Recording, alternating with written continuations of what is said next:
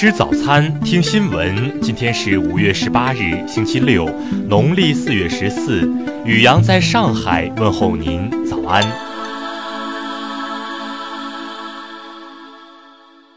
先来关注头条新闻。去年8月28日，广西桂林兴安县小学老师杨女士被发现在家中死亡，身上有多处刀伤。经警方侦查，行凶者为23岁的吴某斌。据了解，去年8月27日，吴某斌因家中停水，便到邻居杨女士家中打水洗澡。打水过程中，杨女士问了吴某斌的母亲一些情况，当时二人并没有发生争吵。但吴某斌返回家中后，觉得杨女士的提问损害母亲的形象，便于当天中午拿刀再次去杨女士家，以打水为借口再次叫杨女士开门。但开门后，吴某斌却连捅杨女士数刀，致其失血过多死亡。行凶后，吴某斌逃离现场时，还将杨女士的钱包偷走，3天后被警方抓获。16日，兴安县人民法院开庭审理了此案。据法庭调查，吴某斌有吸毒史，案发前数天曾吸了冰毒。法庭上，吴某斌坚持称，杨女士问他母亲的几个问题有损母亲名声，所以才导致他将其杀害。公诉机关认为，杨某斌在警方第一次审讯时有意掩盖真相，该案将择日宣判。再来关注国内新闻。国家发展改革委新闻发言人孟伟昨天表示，此轮美国加征关税对中国经济影响总体可控，中方有相应的工作预案。据应急管理部森林消防局官方微博消息，四川凉山木里县卡拉乡森林火灾明火已于昨晚全部扑灭，明天将继续展开相关工作。2019年中国教育发展报告指出，大部分家长认为学业负担没有减轻，减负政策对减轻学业负担的效果远未达到预期设想。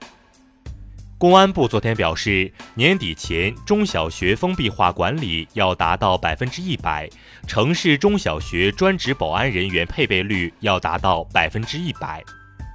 百度昨天发布2019年第一季度未经审计的财务报告，本季度营收241亿元人民币，净亏损为人民币3.27亿元，这是百度上市以来的首个季度亏损。中国成功研制新型碳霾激光雷达，可实时监测10公里高空范围内的雾霾分布，并分析其成分，打破了发达国家对激光雷达核心技术的垄断。成都大熊猫繁育研究基地实现了对圈养大熊猫的脸部自动检测及个体识别，这标志着中国大熊猫个体识别技术迎来新突破。香港9价 HPV 水货疫苗事件调查取得新进展，目前卫生署还未搜查到未经注册的疫苗，但部分诊所引入疫苗量与服务客户的疫苗接种数量不成正比，怀疑有水货疫苗存在的可能。再来关注国际新闻。英国反对党工党领袖科尔宾称，关于与首相特蕾莎梅所在保守党进行的脱欧协议的谈判已经宣告破裂。德国总理默克尔16日表示，去年宣布的2021年后将退出政坛这一决定没有变，此后不会在任何地方担任政治职务，包括在欧洲。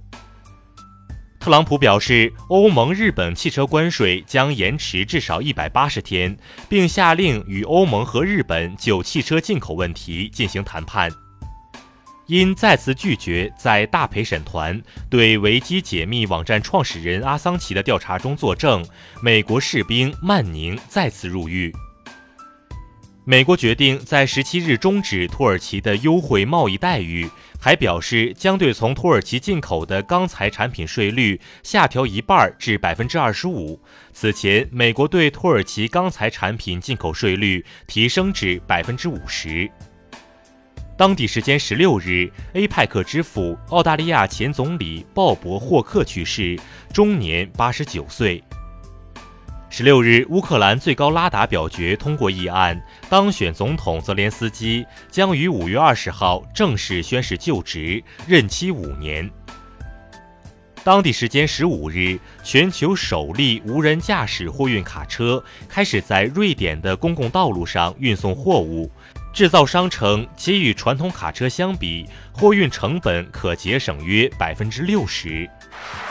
再来关注社会民生新闻。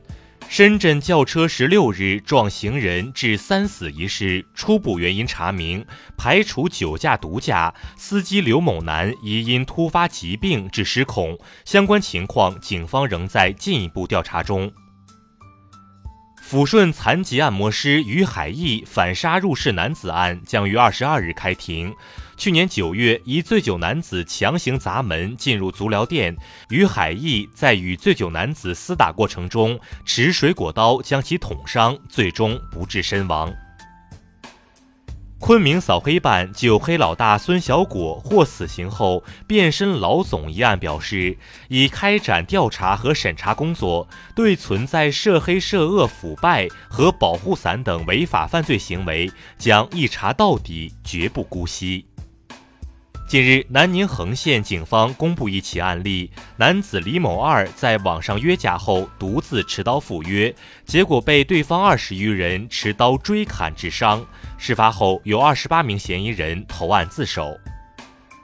近日，海南一男子驾车肇事伤人逃逸后，又假借肇事司机朋友之名前来医院看望受伤者，被三亚警方识破并抓获。目前案件正在进一步调查中。再来关注文化体育新闻。中超联赛第10轮赛事昨晚展开，国安主场2-1战胜天海，取得10连胜，继续以5分优势领跑积分榜。CBA 联赛官方昨天发布了9家俱乐部的全新对标，新版本较之过去变化很大，有网友称这很 NBA。 首届大凉山国际戏剧节将于今年11月19日在西昌开幕，12月1日闭幕。这是中国西部首个国际戏剧节，也是世界上唯一的冬季戏剧节。掰断并偷走兵马俑手指的美国男子罗哈纳将被以新的罪名起诉，早前此案因陪审团僵持留审。以上就是今天新闻早餐的全部内容，请微信搜索 xwzc021， 也就是新闻早餐拼音首字母再加数字021。如果您觉得节目不错，请在下方拇指处为我们点赞。一日之计在于晨，新闻早餐不能少，咱们明天不见不散。